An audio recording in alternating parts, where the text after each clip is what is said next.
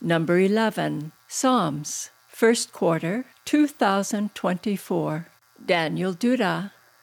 Good morning, ladies and gentlemen. We are going to start lesson 11, Longing for God in Zion, in the quarter on the book of Psalms. Dr. Daniel Duda is our moderator. Our opening prayer will be by Darla.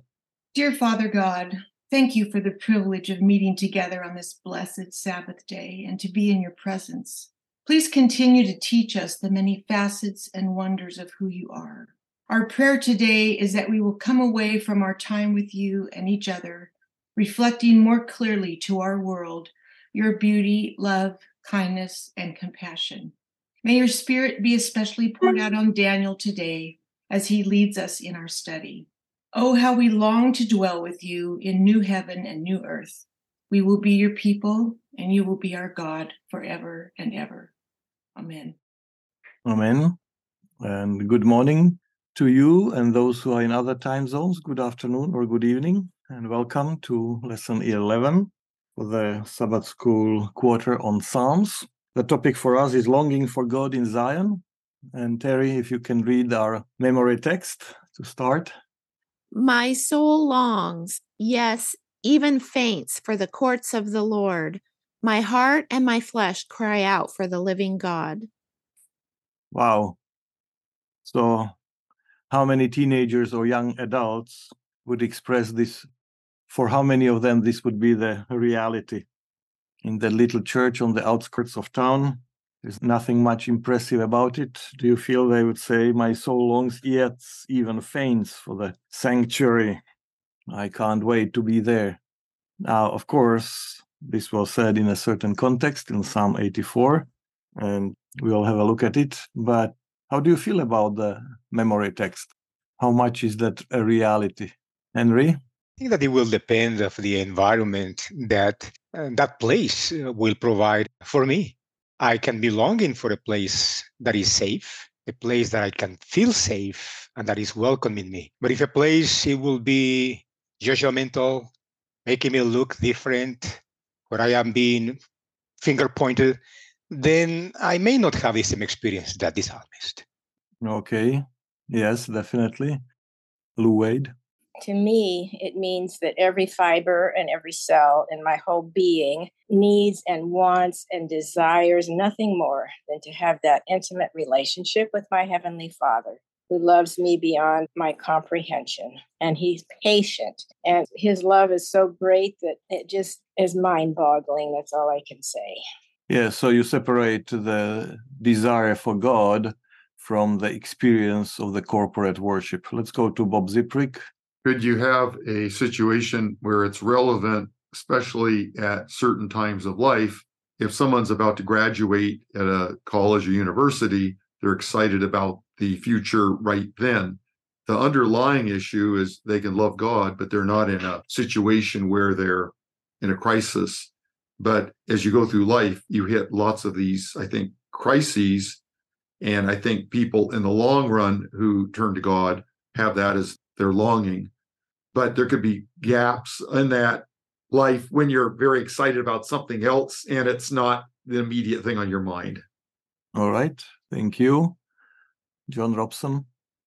I think it's quite amazing. Psalmist has this view of God at the time that he's writing this without the benefit of the Lord Jesus Christ. So, when you take into consideration where we are in the Bible story and what has been revealed and what he has to look back to, and uh, what he doesn't know yet, what is to come later, that's amazing. Yes. Who was the author of the psalm? If you look at the heading of Psalm 84. And while you look at it, let's go to Livius. Yeah, I was going to ask how old David was when he wrote this, but it wasn't. It says a psalm of the sons of Korah. What was the job of the sons of Korah? And that's a question for everybody, not just Livius.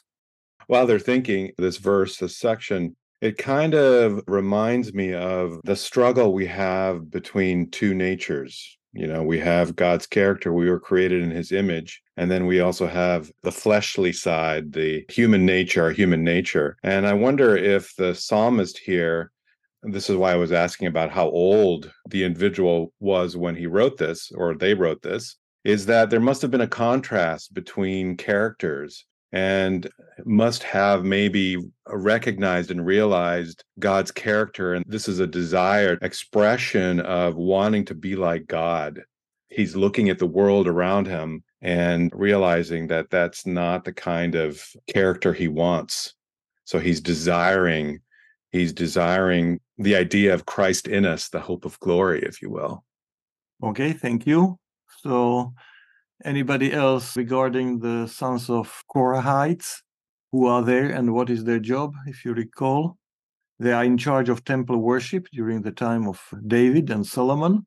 So it's good to see that some people enjoy going to the place of worship or the place of work because some people are stuck in dead end job and they can't wait for the end of the work time and go home and be elsewhere. But it's certainly nice to see that somebody enjoyed their work, their job, and they see it as a part of their spiritual experience.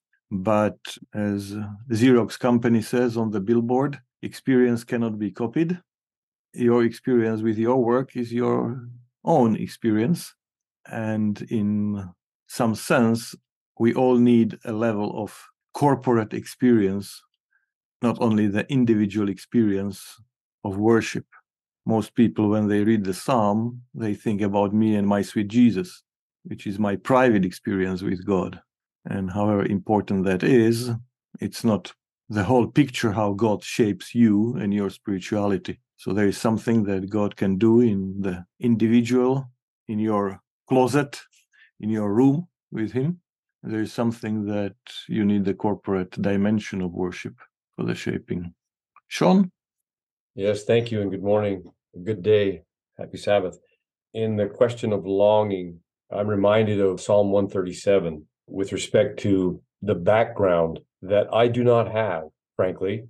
And I thank God that I have not been in such deep despair or have had my life in the context that would have placed within my very fibers this juxtaposition of my nature and who I am and the context where I find myself and or the longing that I would have in that context grown up with as parents who have had this terrible experience of being captives of another nation, having had all of these difficulties sorting out God's directions as I travel from one place to the next, and this innate interest to come to a place just as a human being of relative security, let alone as a human being within a nation that has been called to represent who God is among those that you are captives of and among those that you travel through.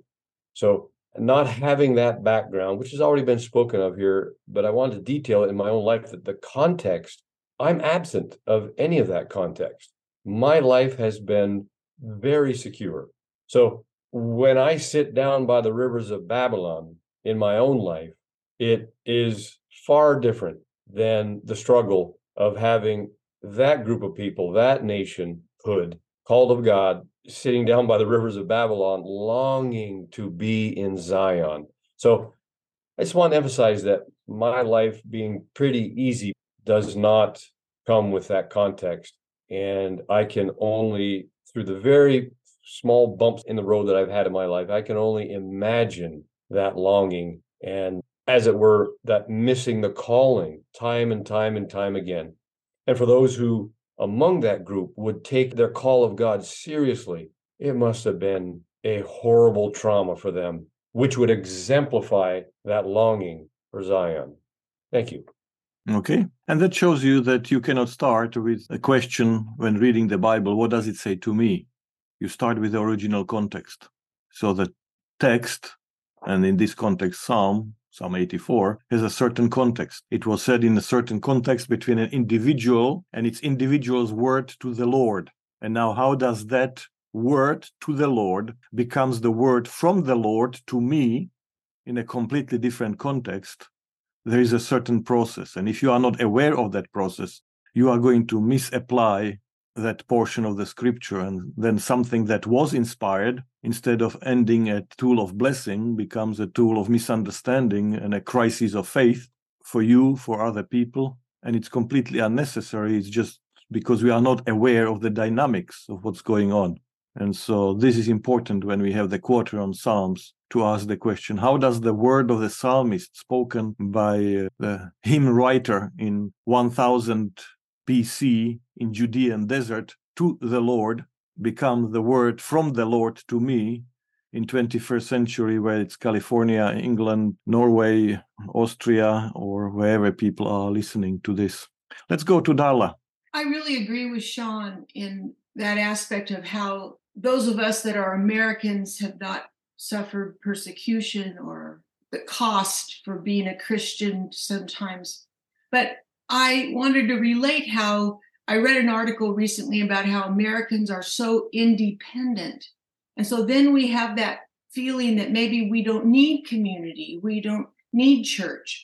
Well, so where we live now, the church we've gone to for 39 years has dwindled down to nothing. And so we do online, we meet with a few people in our home, but I tell you what, we went down an hour and a half to the next church. And I just got tears in my eyes to meet with a community of people. It's a blessing. And part of that is don't forsake assembling together so that you encourage one another until that day. And I think sometimes we think we can just do it on our own. And I think there's something about being restored as a community that some of us just don't understand until we don't have that community. Thank you. Yes. So there are certain things you can't experience alone or you can't experience on Zoom. And so that dimension is also an important in how God shapes us and our spirituality, our relationship with Him. Jane?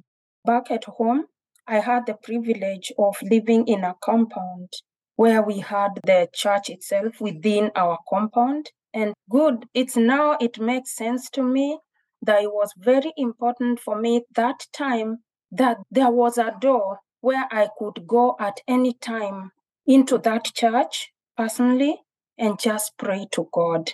And that really meant so much for me because when I came here to the US in 21, this is something I really, really longed for because here, unless the doors are opened, there will be no way I'll be able to go to church until someone opens the doors for you. So it really meant a lot for me. And of course, until today, and I hear this psalm and like it's replaying in my mind how we imagine some things are small, but personally it has really made such a big deal for me that at some point in life i was able to uh, access the sanctuary and being able to pray personally and also be able to relate with others. And the covid season came when no one was coming to church anymore and we were like bundled up again in our houses to worship just with our families only. So, this experience for me has been a journey. And I'm glad that this year I want to share this experience because this year in May,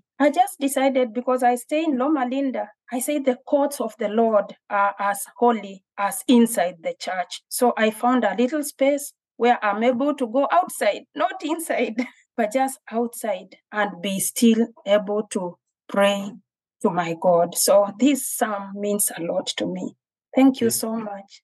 Okay, thank you. Thank you, Jane. It's interesting that even an individual prayer in the sanctuary, quote unquote, in the temple has this impact on you and on some people. And that is not even an experience of corporate worship, but an individual worship just in the place. Good. Thank you, Julie at the beginning you mentioned something about teenagers maybe not having this experience so much and i would say that probably the one time i think i really had this experience was between the ages of 11 and 14 when i was at a small little tiny small church in southern california where i grew up and we had some pretty amazing young new believer Sabbath school teachers, and we had that experience there of not only being part of a corporate group that was involved in learning about God and worshiping in Sabbath school, but also really having more experiences with God myself. And it was very powerful. And many times since then, for some reason, this particular text about longing for the courts of God has always popped out for me because it seems so kind of ludicrous, you know. When I think about that, oh, I wish I could have that experience again. And I think about the people of Israel. I believe this was one of the psalms that they would sing as they approached Jerusalem on their journeys there for the three times of year when they were supposed to go for the feast. I could be wrong, but I think that's one of them. And at those times, I imagine they probably really did have that experience that, wow,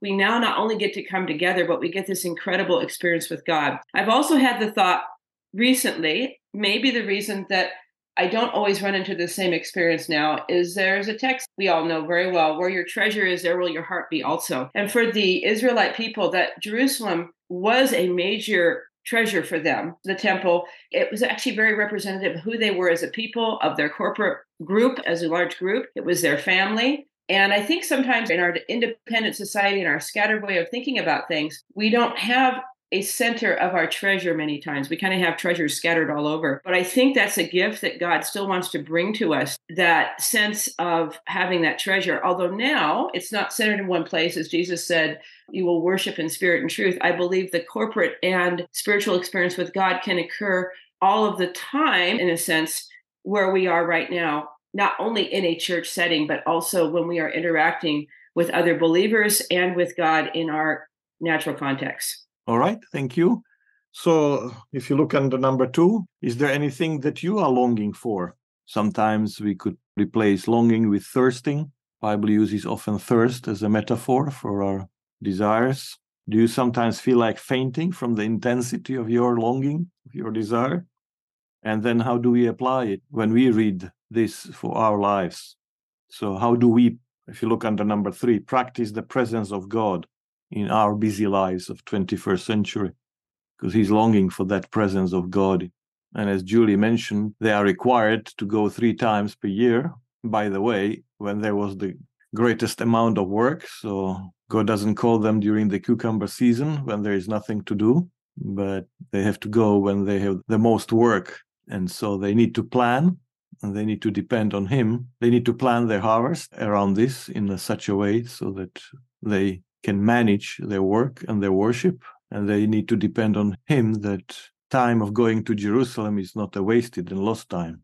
And you can understand how, in certain period for the nation, this also is an experience that brings them together as a nation, the 12 tribes and the people who live miles away Remember, travel in those days is not as easy as now. They just don't jump into a car and on a freeway or motorway. They are there in hmm. one, two hours. So it creates a unifying experience for these individuals, for families, for tribes, and they consider and they see themselves as a nation. So it all plays a role in that.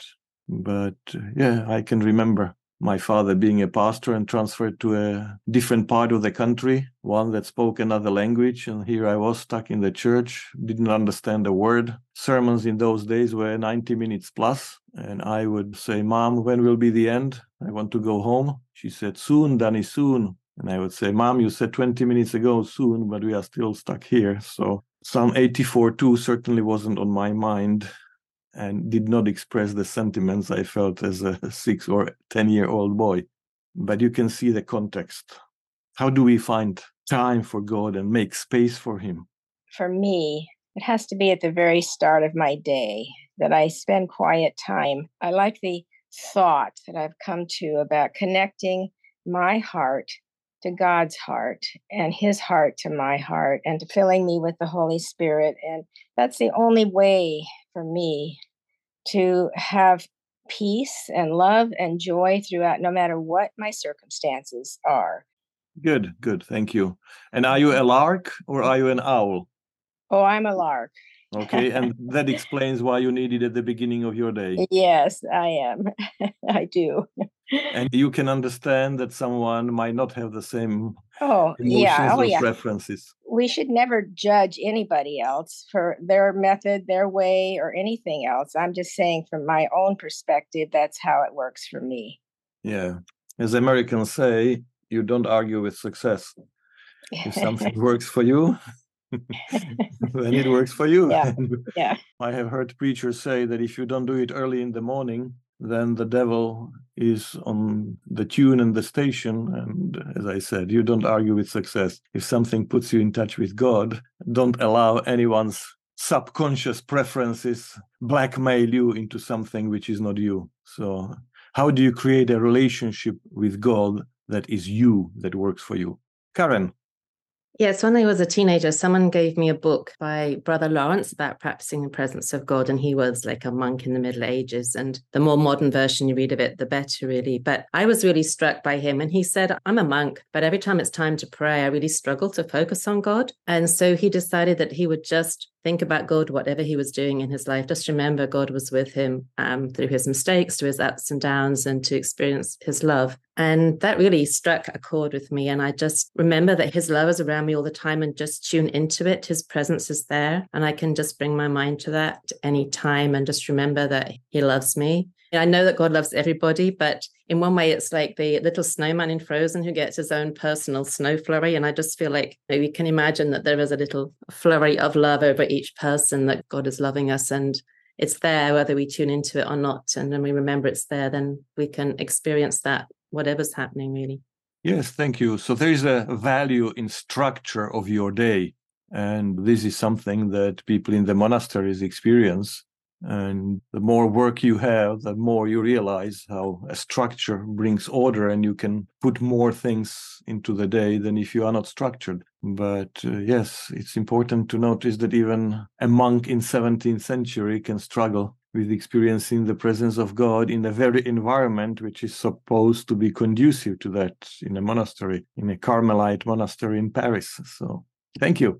Excellent. Let's go to rusty I had really left the Lord out of my life for about three years. My son had died and had a very emotional need for God, but not really knowing how to make that happen. And I remember I started studying the Psalms and I was reading it. I got to Psalm 63, and that's the first one that really impacted me. And here's David he feels like his life is like a wilderness and yet he's longing for the courts of God. And I just could not relate. And I just said, God, if you can do that for me, you can put that longing in my heart. I'm willing.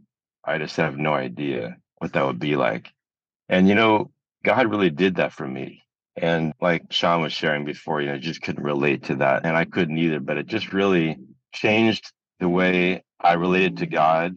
And it became very much more personal. And was a change of my life for sure. It was like my whole trajectory of my life changed at Psalm 63.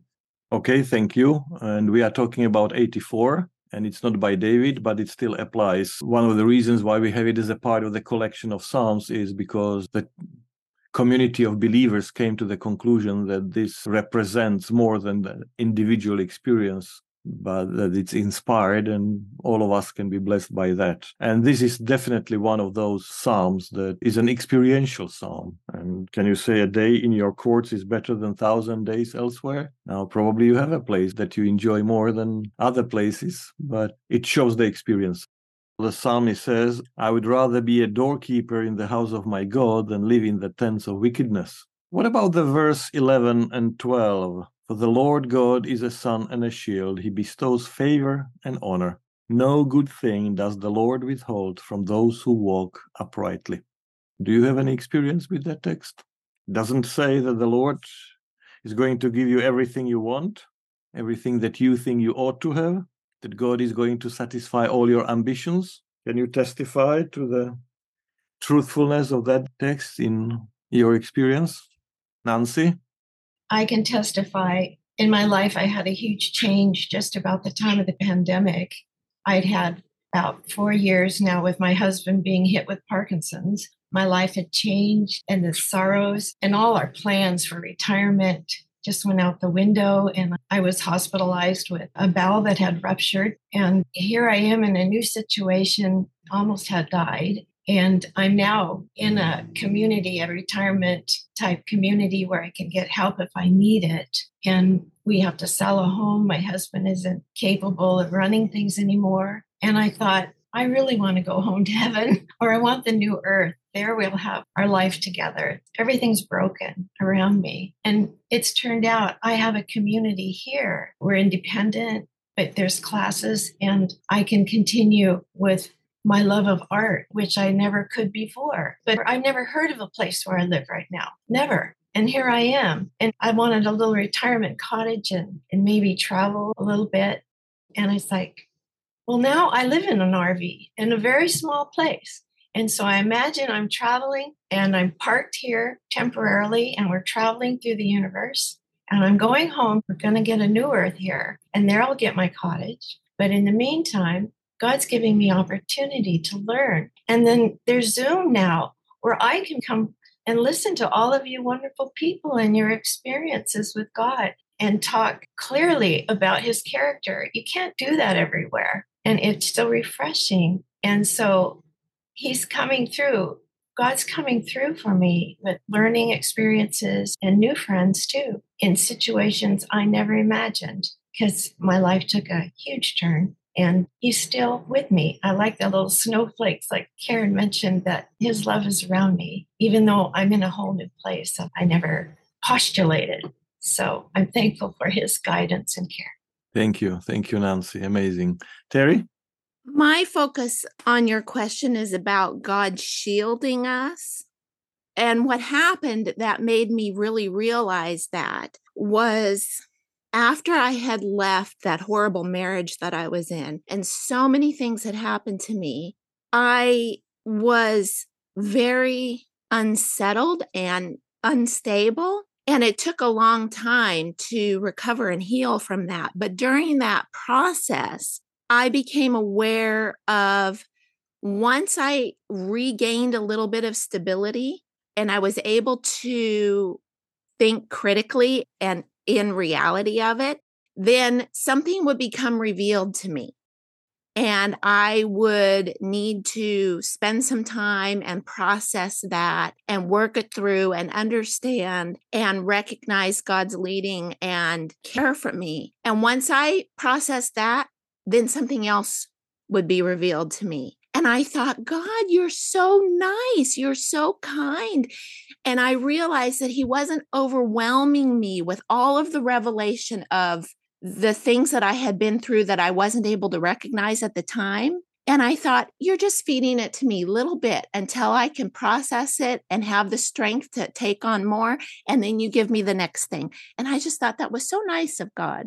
Yes, the fact that He doesn't overwhelm us and that the journey is a step by step experience with gradual increase and ascending tendency. Yes, it's interesting. Psalm 84 is not one of those songs of ascent, but we have four psalms in this lesson, but a number of them are from the collection 120 to 134, which are the songs of ascent, and we'll go there next. Let's go to Michael. Yeah, I don't want to throw cold water on this, but there are people who have suffered just unbelievable tragedies. And I think of the Shoah, the Holocaust, six million of God's chosen people. I wonder how many of them had this psalm in mind that they were being led to the gas chambers.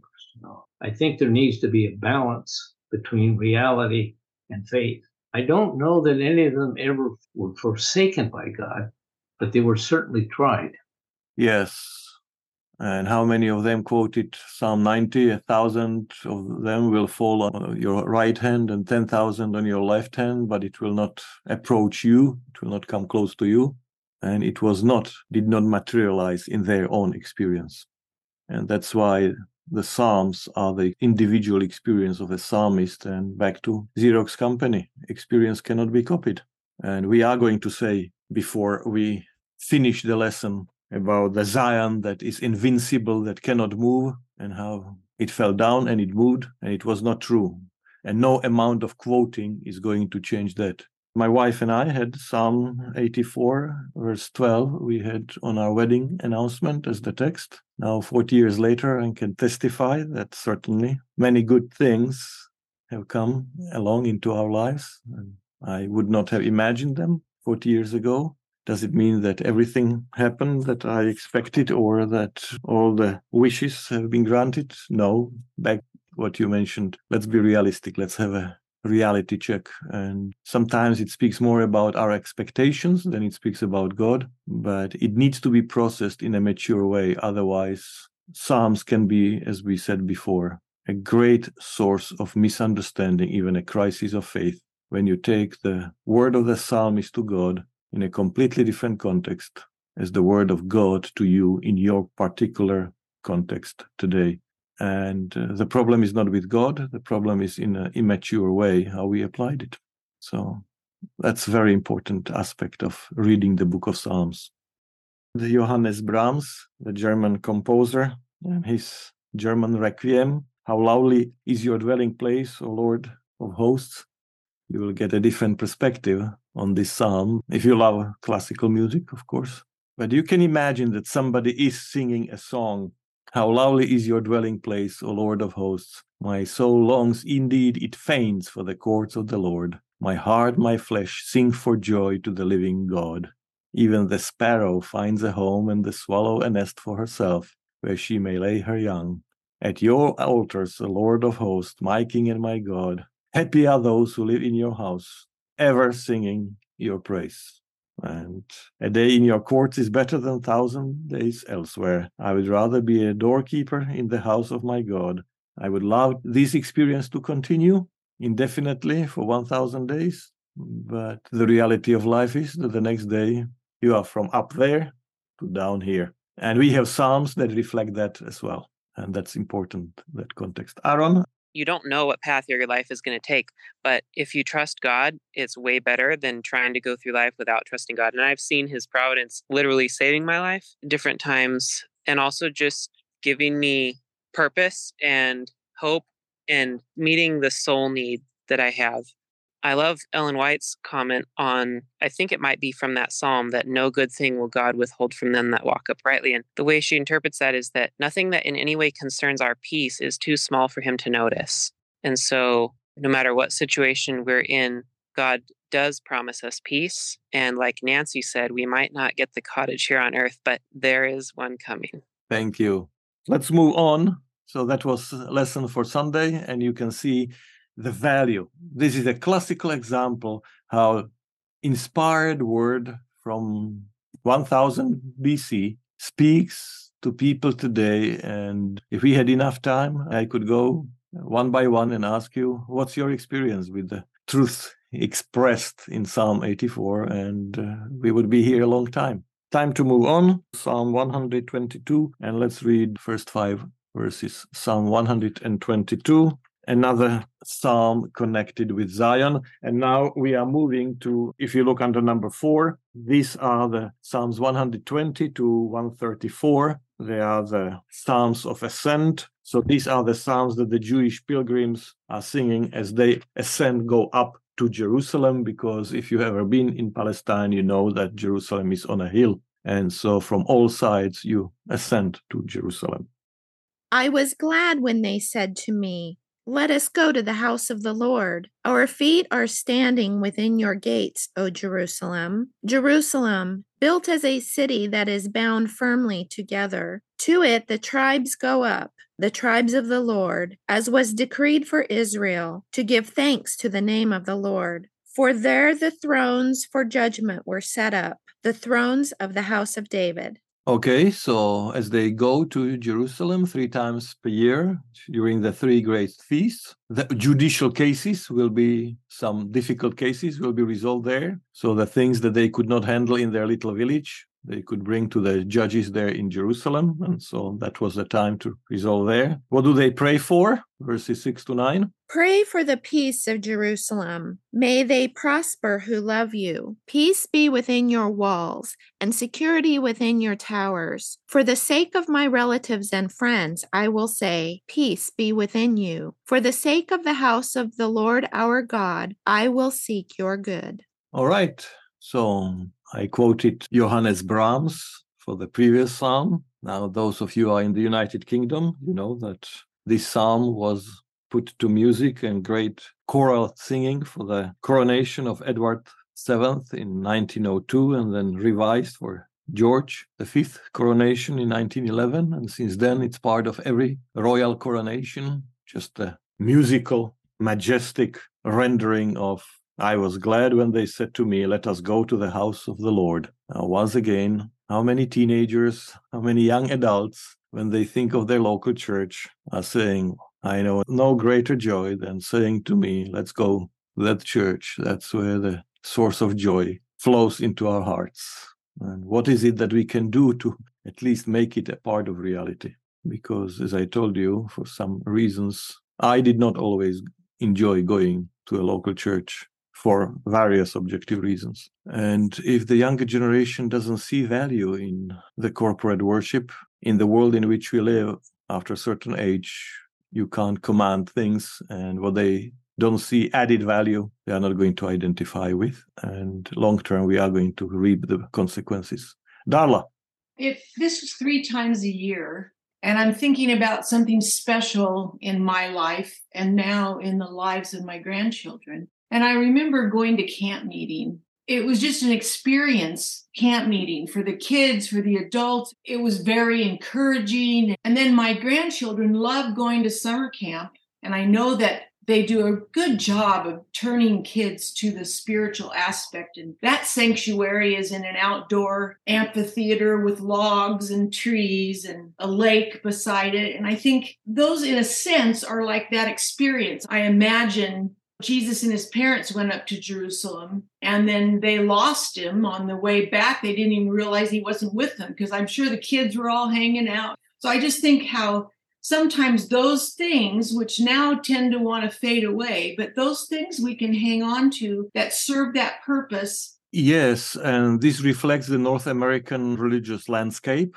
So you have the frontier. In the old continent, you have the parsonage. We are here a village around the church, and the church is the center of religious life. And that's where the priest takes care of our spiritual needs. But you have the frontier mentality that you are gaining new territory and you live on your own most of the time, separated from other people, and the nearest house can be miles away. And so, to make sure that you don't go completely wild and that you have some spiritual experience, what is going to bring you that spiritual experience in 18th, 19th century America? It's that camp meeting that once a year we get you all together and let's spend one week on spiritual things and it has its value. It has been transferred to other parts of the world, and people can testify what a week of going away can mean. And I'm always impressed that people spend their money instead of going to a beach holiday. And you know they are there in the tent 6:30 for my Bible study hour, and I can't believe my eyes that uh, the level of commitment and the spiritual experience that it brings to people. So it's definitely something that has worked for many, or did not work. Some people might, listening around the globe, have a hard time to relate to what are you talking about. But imagine that for the feast of the weeks or the tabernacles, God invites them for a camporee out of their houses to live in tents, you know, a scout slash pathfinder experience, so that they remember that they did not always live in stable structures, houses, but they were pilgrims on the way to the promised land and for a week, they live in these tabernacles, in these structures that they built from branches. And it meant something for the children. Remember that camping trip? How exciting and memorable that was. The first time I saw my wife was as an eight year old girl in a camping trip that was organized for the youth group. And I sometimes remind her, seeing her as an eight or nine year old girl, of course, had no clue, but we still remember the songs and the experiences. Can't say I remember any of the sermons, but it certainly had an impact on me. Sean. It's come up repeatedly here, so I'll address it a little bit more fully. I don't want it to be too much of an aside here, but the theme of the younger generation and the interest that we have in them, of course, and the thought of maturing and the maturing process with God over time. My question comes as we're asked, what is it that in these Psalms, the Psalm of Ascent, that they are praying for? And as I examine and have read those, I have picked out several of these principles or these points of interest. And peace is a major one, mercy, happiness, unity, dwelling in God's presence. So I want to ask a stiff question because I don't recognize those interests in some of the younger generation that I am associated with. So the stiff question is did the young people traveling with the Israelites way back have an interest in some of the same goals that mom and dad had? And does the generation today have those same interests? Does the generation today long for peace, mercy, happiness, joy, and some of these more mature expectations that we might overlay onto the younger generation? In one sense, you can't compare the two generations. So the generation, and if you look under number six, we are going to talk in a little while about this represents a particular moment of the salvation history or history of Israel. So in the times of Samuel, they certainly did not walk to Jerusalem. And after the Jerusalem was destroyed by Nebuchadnezzar, they didn't have this experience. And you remember in times of Josiah, they don't even know they are supposed to remember Passover, the coming out of Egypt. The whole generation, the whole nation doesn't even know they are supposed to celebrate 4th of July, you know, as the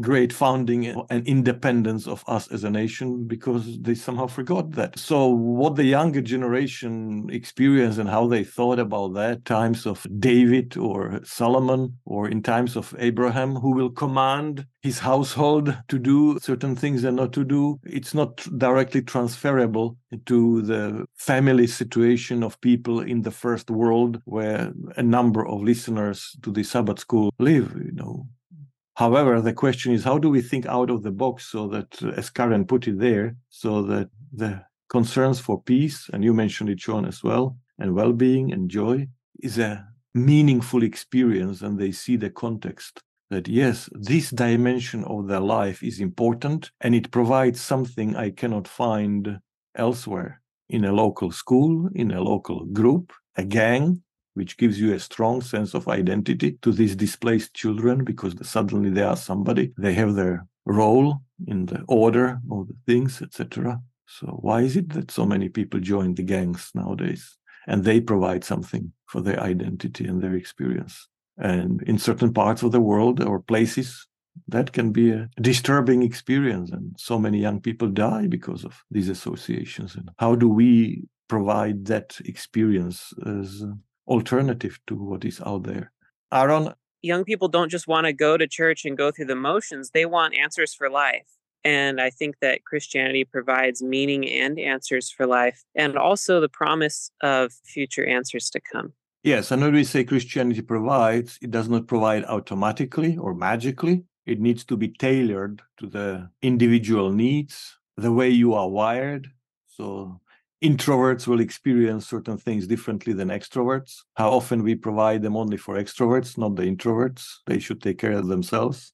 And melancholics and cholerics and different types of learning, etc., etc. So it's an invitation to us to think how is it that religion can be that meaningful? And so this Psalms of Ascent is an invitation not only to think mindlessly something from the hymnal that was delivered from the previous generations from centuries ago, but to go on the journey of exploration and not be afraid to come up with something that was not used 50, 100, 500 years ago. Because when they go to Jerusalem, they come up with songs that they did not use when they went to Gilgal in Joshua's time or Shiloh in Samuel's time. And so, if they can come up with new songs of ascent, to make the journey to the worship center meaningful, can you in 21st century Europe, California, Australia come up with new ways of making the church experience meaningful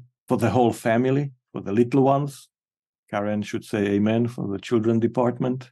I still remember the first time the children's story was told when a brother from the division or the GC came and told the children's story and how we behind the iron curtain were spellbound that, oh, somebody thought about children in the context of worship.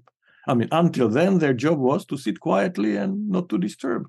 And somebody here told the story for them so that they have a blessed experience as a part of the worship. Because, as I told you, parts of the worship were either in a foreign language that I couldn't understand a word or were completely irrelevant. When I heard the sermon about seven hills in Palestine, I said, Mom, I don't care what kind of hills they have in Palestine. Couldn't care less. Why should I listen for 90 minutes about seven hills in Palestine?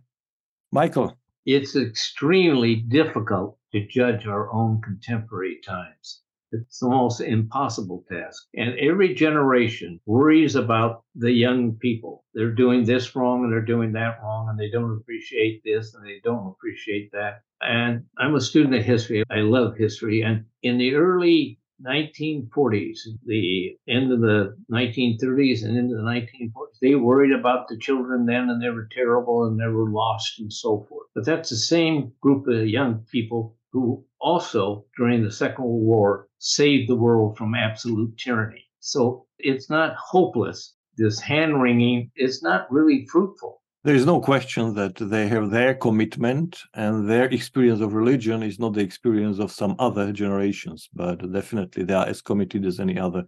All right, let's go to verse 6. Now, if you have ever been to Israel, if you have ever been to Jerusalem, you would know the market with t shirts and poetry and pottery and whatever that has in English that sells, but even Hebrew, sometimes even in Arabic. Pray for the peace of Jerusalem. Verse 6. Why are we supposed to pray for the peace of Jerusalem? So, have you seen the bands of pilgrims with t shirts pray for the peace of Jerusalem on their journey to the Holy Land? Why is that significant, Liz?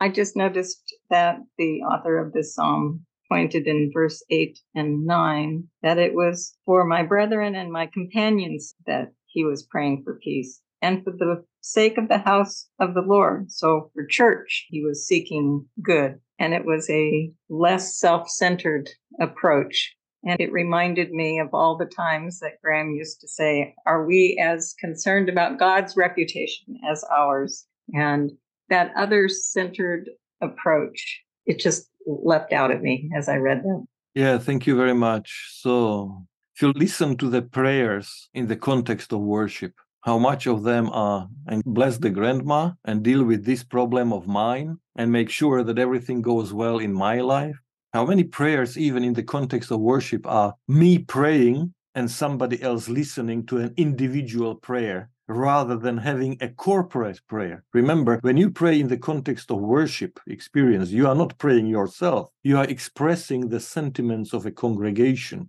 so that the rest of us can say, Amen. If I had to express what I feel, that would be what I would say. That's the expression of how we feel as a congregation. John Stott, a famous English theologian, was born in the same year as Graham Maxwell, used to tell the story how he went on a holiday somewhere in English countryside, and on Sunday he decided to visit a local Anglican church. And as he entered, he discovered that the pastor was on holiday, so a layperson was taking the worship, and then came the time for the pastoral or corporate prayer. And he said, and they prayed for the pastor on the holiday. Said, that's good. It's good to pray for the pastors. Then they prayed for themselves as a local church that they are blessed. And that was the end of the prayer. And John Stott said, here it was a small church praying to a small God.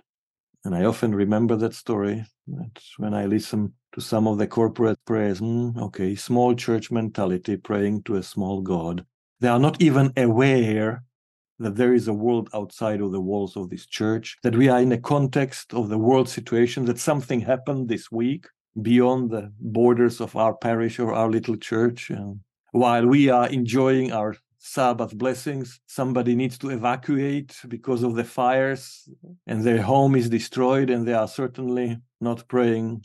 How wonderful is your name and how I enjoy your presence because they are running away. People are going through a difficult experience. And so, how do we broaden this? What do we mean when we say pray for the peace of Jerusalem, for the shalom, for the flourishing, for the well being? Because, yes, when you and I are meeting to discuss the Sabbath school, somewhere around the world there is a war and people cannot meet and they can only shoot an individual prayer for a peace so that hopefully in due time they can meet and have a corporate experience of worship or study of the word etc etc and so a psalm like 122 is important for our context to see how do we create an experience. Because once they built the temple in Jerusalem which was not part of all history of Israel they come up with a new way of making that journey meaningful. And that's what we need to do again and again in every new generation. God does not have grandchildren.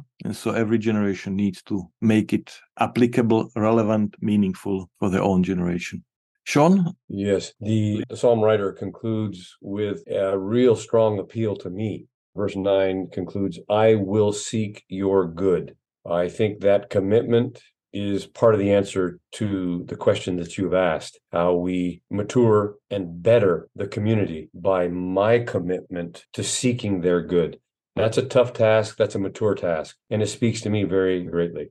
And as Henry also put in the chat, the text, through your seed, all the nations of the earth will be blessed. So are we concerned about other nations, about others, or just happy about what's going on in our corner of the world and not concerned.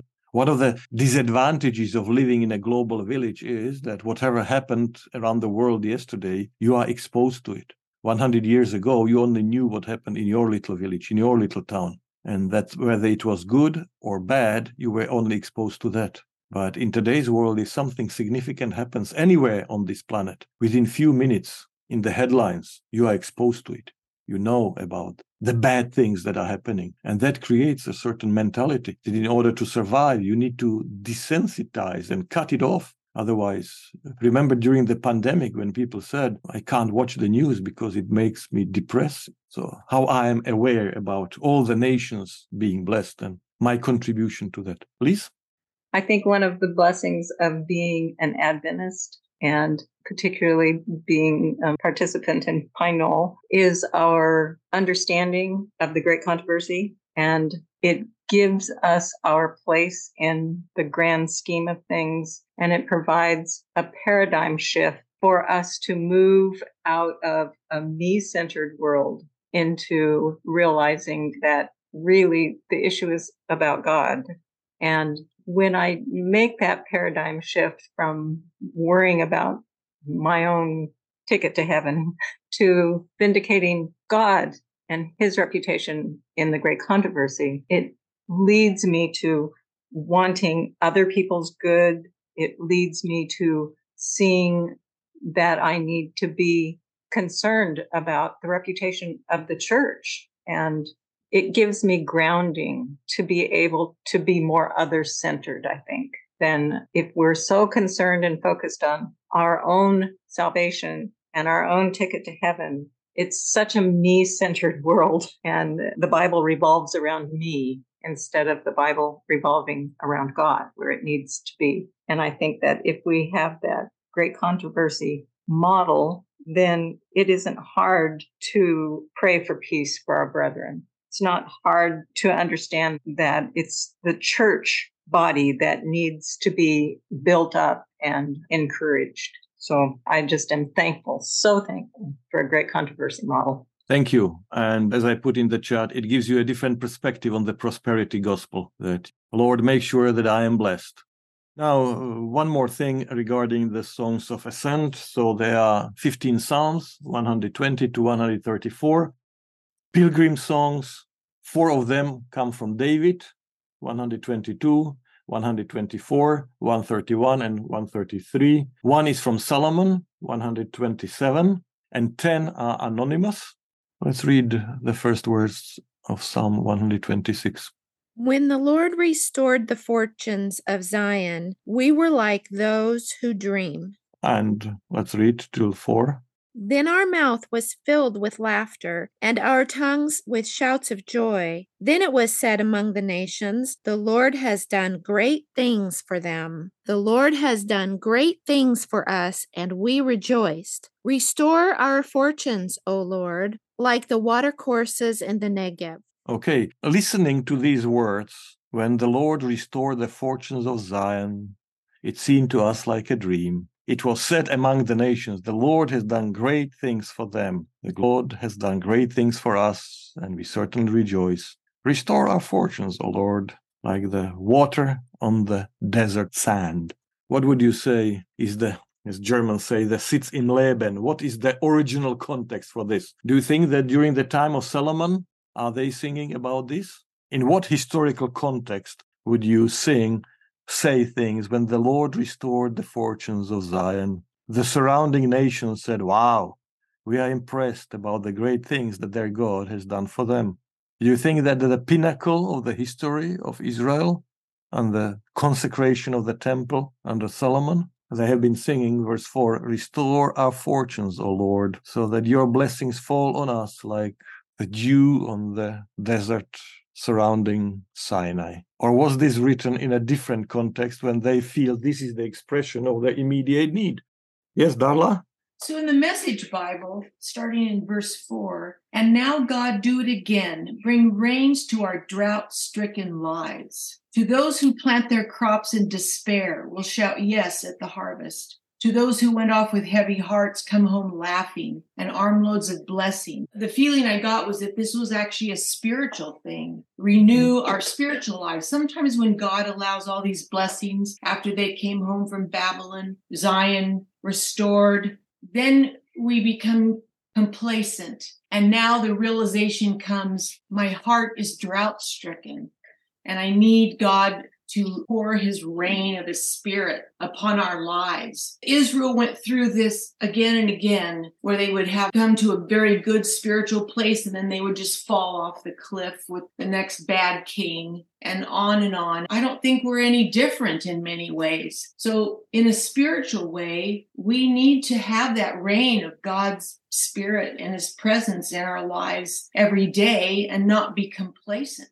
Yes, definitely. Thank you for a nice application. I noticed few words which you mentioned when they came from Babylonian exile. Yes, the context seems very much in the context of Babylonian exile, which means that then Psalm 126 was not sung during the time of Solomon or David when they go to Jerusalem but that mm-hmm. these psalms are shaped by the experience and put together as a collection to express certain things, but they do not necessarily reflect a particular historical situation. And I think this biblical theology, this antecedent reading, reading in light of what precedes, is very important again to give you a balanced and mature theology of reading the Bible. Otherwise, plain reading of the Bible is going to damage your spiritual experience. Michael? Seems to me talking about the return from Babylon, the desert getting water and so forth. Wow, after two centuries, we're free. They must have been rejoicing about that. Theoretically, it could apply to Exodus, but most people would say, no, this reflects the return from Babylonian exile. And it's in the context of restoration of the Garden of Eden that God is going to do things as the prophets prophesy that will bring back the lost Garden of Eden. Iris? And I think that's where exactly the relevance could be in applying it to other situations of loss and utter destruction of dreams of a reality that once has been. This can happen through disease, through life circumstances that shatter the way, the blessedness that we have once had. And when we look back to what we have lost, and I think it's an invitation here to say to God, despite the destroyed Jerusalem that I see here, despite this pile of blocks that are nothing, I believe that you can restore my life.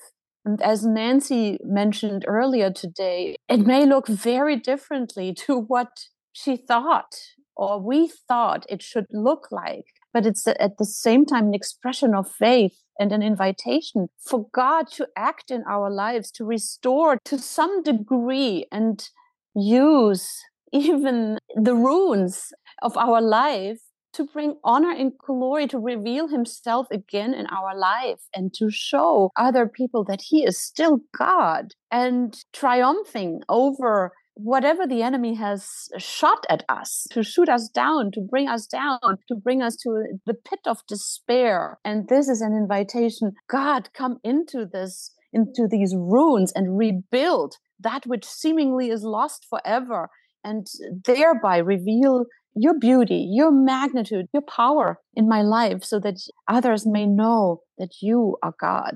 Yes, so as David Thompson put in the chat, it seems that it was written during the time of Ezra when they are allowed and encouraged to return back to Israel. And you can see the sense of disbelief in the Psalms that imperial powers of the day carried people into the captivity. They had power over Israelites for centuries, for a long period of time. And whatever is left of the nation now can be restored, sent home again, getting its own capital we will be able to build a temple and worship there again. It must be a dream. No, we are awake. This is really happening. And that's the mood. And of course, you put it to music and you sing it. And it's a mighty invitation to worship and to see God mighty acts in history, in our own lives today. But they certainly didn't sing this psalm when they went to Gilgal or Shiloh in the time of Joshua or Samuel. And so it helps you to put the context on what's going on here. Julie? I think it probably is pretty clearly the time of Ezra and after the Babylonian captivity. However, I'm thinking that the spiritual situation in Israel was even more barren, I think, before the exile because people had completely lost sight of any experience with God. There was so much idolatry and so many other things that were distracting everybody that in order for them to get to the point where they could rejoice to come back, they had to go through this really terrible experience in this captivity. Technically, there were a couple little times, I think, with Hezekiah and Josiah, where there was a brief return to the feast and to coming back to God, which people did experience positively, but it didn't make a long term change. And eventually, I think this captivity had to happen, which I think puts some light on maybe some of the negative experiences happen to us as a church corporately sometimes, so that we can actually return to this joyful experience of coming back and seeing that God has restored us and that the world sees that He has restored us. Thank you. Amazing. And so this is where the Psalms of Lament come and the corporate repentance. When was the last time you heard a psalm or prayer of corporate repentance in the context of corporate worship? That Lord, we didn't get everything right. Lord, we have hurt, harmed people in our midst. You don't get that in the remnant church. You only get triumphalism. Everything is great and wonderful. And there is time to reflect this. And that's why the corporate repentance is also a part of corporate experience. And the Israelites have one day a year, the Day of Atonement, where they are to humble their souls and to acknowledge we didn't get everything right as a community. Now, probably you don't get that if you ever in a local church experience that people come with a confession and repentance and saying, it's not only my individual failings and shortcomings, things we have done and left undone, that make this world a worse place, but it's also a corporate failure.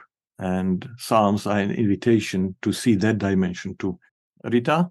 It's just struck me that the way that this psalm is written, it starts back in the past tense, if you like, using when the Lord brought back the captives to Zion. And they're singing it now, if you like, but they're associating themselves with those captives. They are living the history. And I think that's something that we tend not to do. We don't associate ourselves with things past, the good things or the bad things about our ancestors, but they are part of us. It's all part of what makes us who we are now. And I think it is perhaps important that we should do that and say, when they came back, we were there too, kind of idea.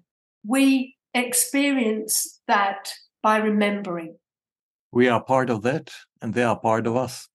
And this is part of the worship in the Old Testament, this zakar, this remember. When we went out of Egypt, it seemed like a dream. Waters on the right, waters on the left. And you feel like, wait a minute, it's Song of Korahites. This is time of David. The exile happened 500 years before. You didn't go out of Egypt. But this is part of national identity. This is who we are. And that history is part of our history, and our history is part of that history. And this is the worship, the repeating the mighty acts of God, rehearsing them, and seeing ourselves part of that. And back to the corporate repentance, seeing ourselves that as a community, we didn't get all things right. And we are part of that. And people have been hurt and damaged in the process. And we can't just disassociate and throw it on somebody else but we are part of that. And as Christians, we like to complain about the bad things done to us, but we are often blind to the bad things we have done to other people and don't see how we treat other people. So this is very important. And that's why, although Psalm 126 is not in the lesson, I thought it's very important to bring it in and to see the context of the songs of ascent, the pilgrim songs. Psalm 46, everybody knows Psalm 46. So let's just read the beginning of it. God is our refuge and strength, a very present help in trouble. Therefore, we will not fear, though the earth should change, though the mountains shake in the heart of the sea though its waters roar and foam, though the mountains tremble with its tumult. Okay, so if you look under number seven, historically, all of us are aware how much this psalm meant to Martin Luther in his darkest moment when he felt the whole world is against him. Heinrich Heine, a German writer, called it the Marseillaise of the Reformation, the battle song. Yes, there is safety and peace in Zion, and Martin Luther is not the only one who can testify to that. Once again, if we had more time, could I ask you to share your experience when you found out that God is your refuge and strength and a very present help in time of trouble? And when it seemed that the whole world is falling down and falling apart, that God was there for you. And everybody said, Amen.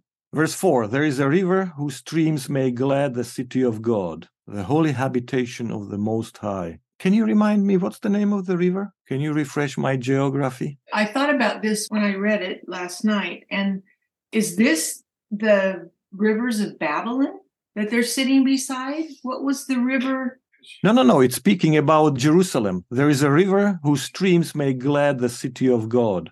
Do you know why I struggle to remember the name? Because there is no river in Jerusalem. I thought so. Are that the springs? Were there springs underneath it? Yeah, there are some sources of water, but there is no river. So what is he talking about?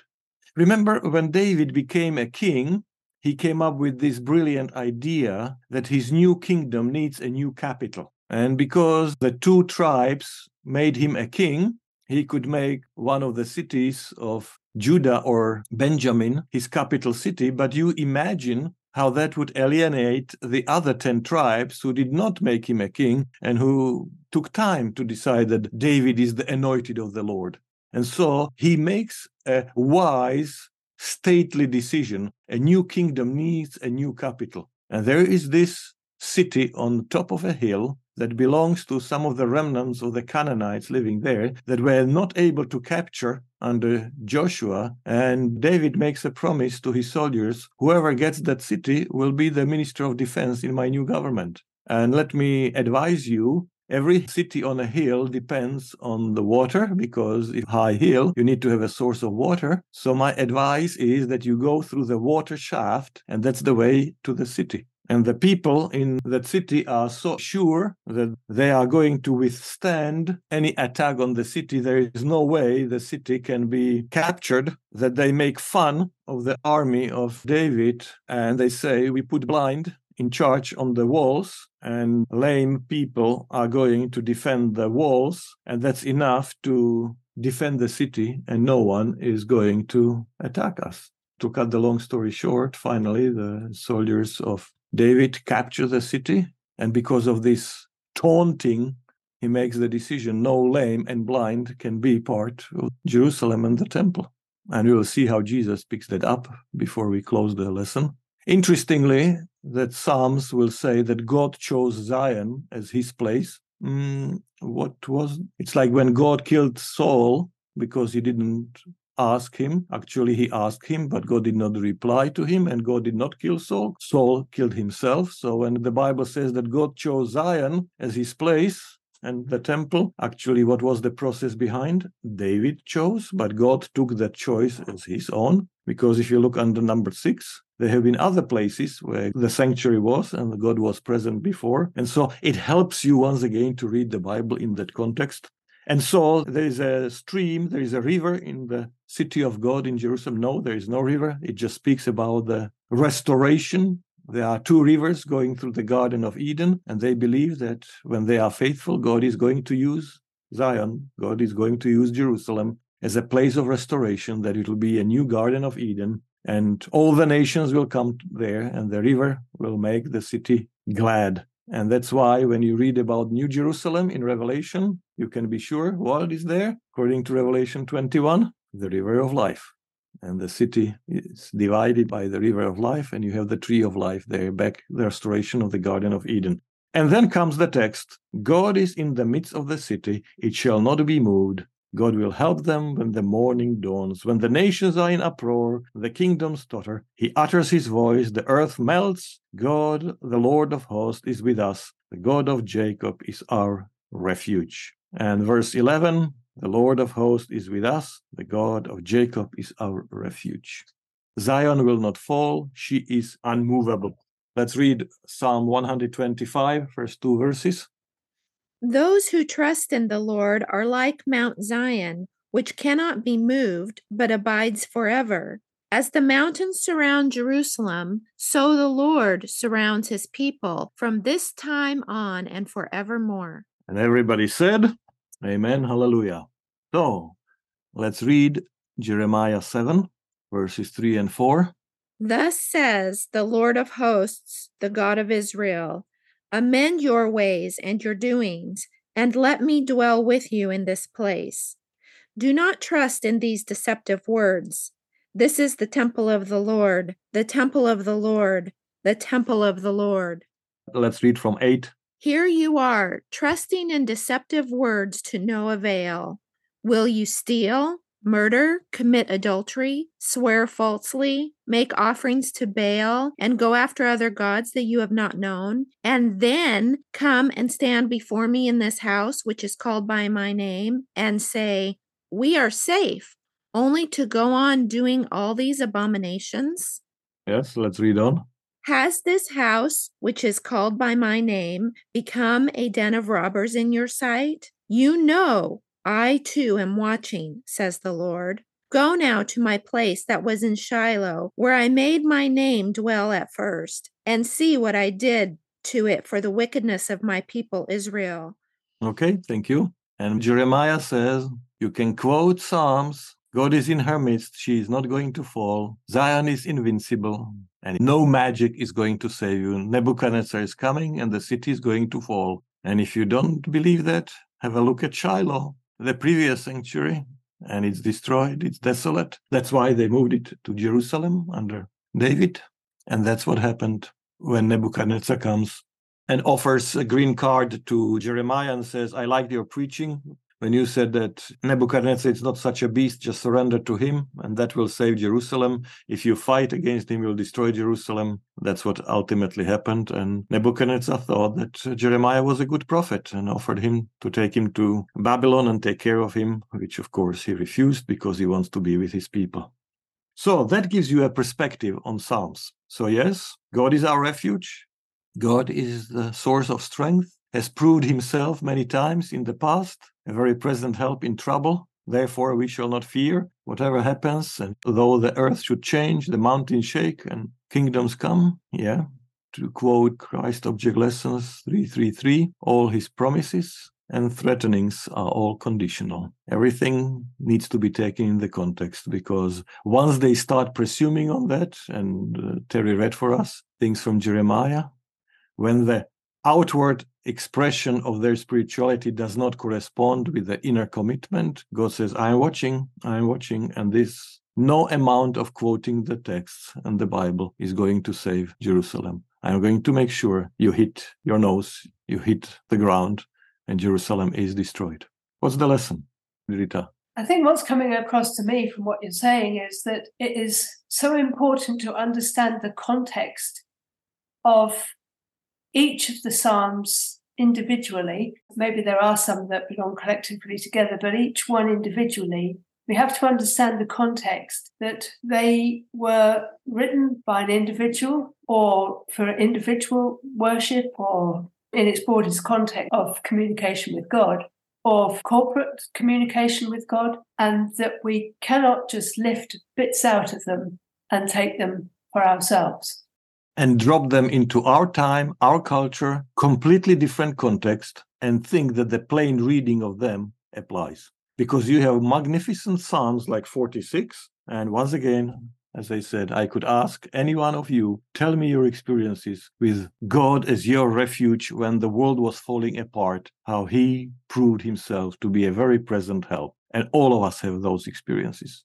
And then you have Psalms like 74, which depicts the reality that what happened, how the enemies destroy the temple piece by piece, take it apart, and psalmist still expresses the faith in god that yes i don't understand why is this happening how can this be happening but i still believe that you are god about it. And all of us have those experiences. When the world falls apart when things are happening which you don't understand that you don't wish for that you didn't pray for and you would not wish on your enemy and they are here happening in your life and so the book of Psalms has something for different occasions of life. And just as the Hollywood picture of Jesus, by merging all four gospels into one, does not help because there are four different pictures that are written for different audiences, you end up with only quoting certain Psalms of orientation, but you disregard the other Psalms of lament and disorientation, yet they are there and they are written and meaningful for other times of life.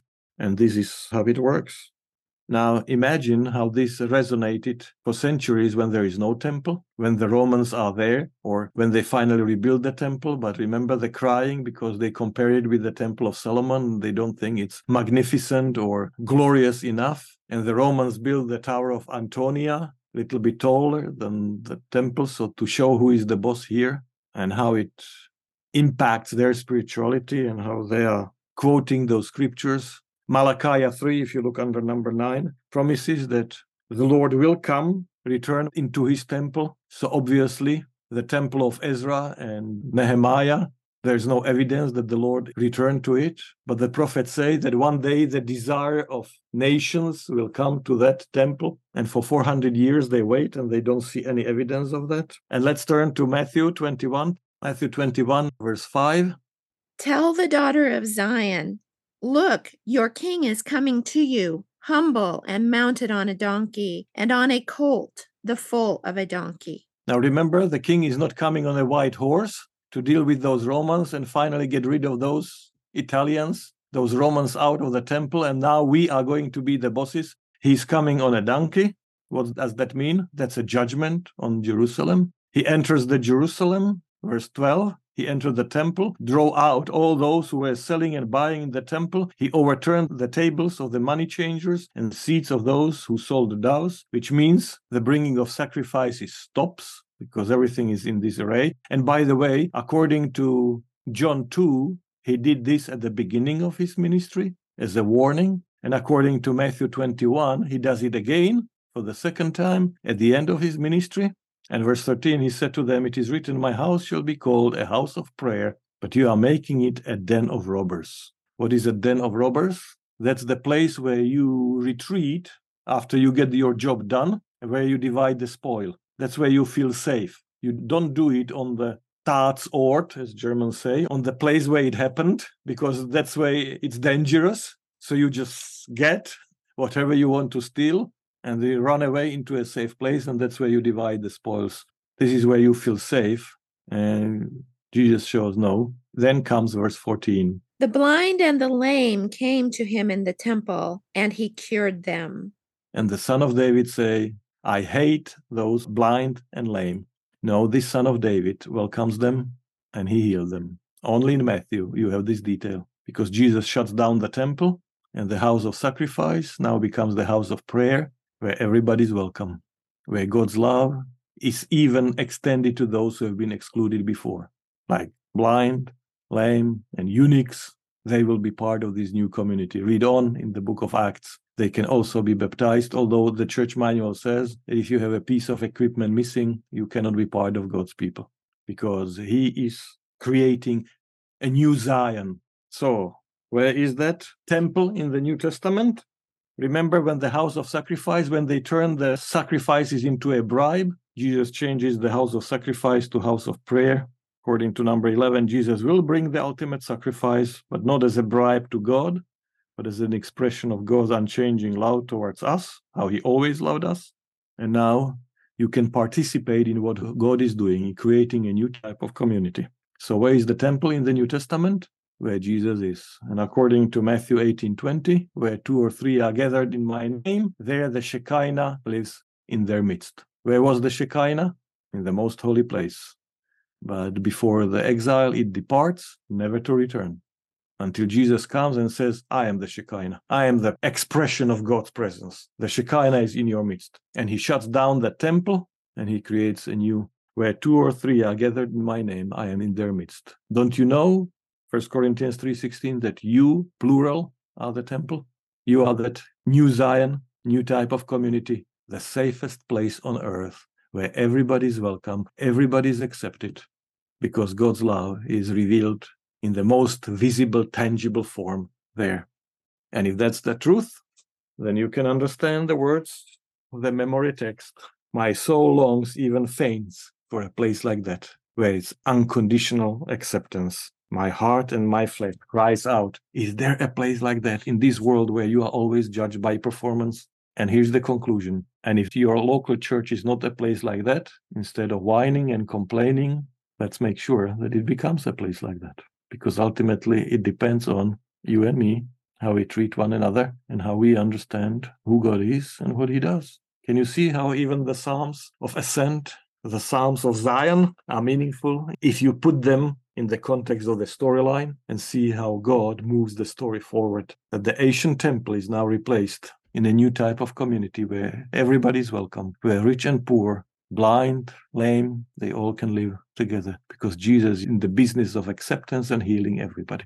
Let's pray. Our gracious Lord, we are so thankful that in the person of Jesus, God came to dwell in our midst, that you dealt with our sins, and that you want us to be the type of community that people long to experience the presence of unconditional acceptance, which you are offering to everybody. We praise you for the love that came our way and the experience that each one of us had individually. But we also pray that we become that type of community in the times and places where each one of us and those listening to this lesson are living, so that people can have a place where your glory is revealed, where they are healed emotionally, spiritually, physically, and where the good waters of the Garden of Eden are extending the blessings more and more into the community, so that one day when you come, we can all live in New Jerusalem and be healed completely for all eternity. And we thank you that we serve a God like that.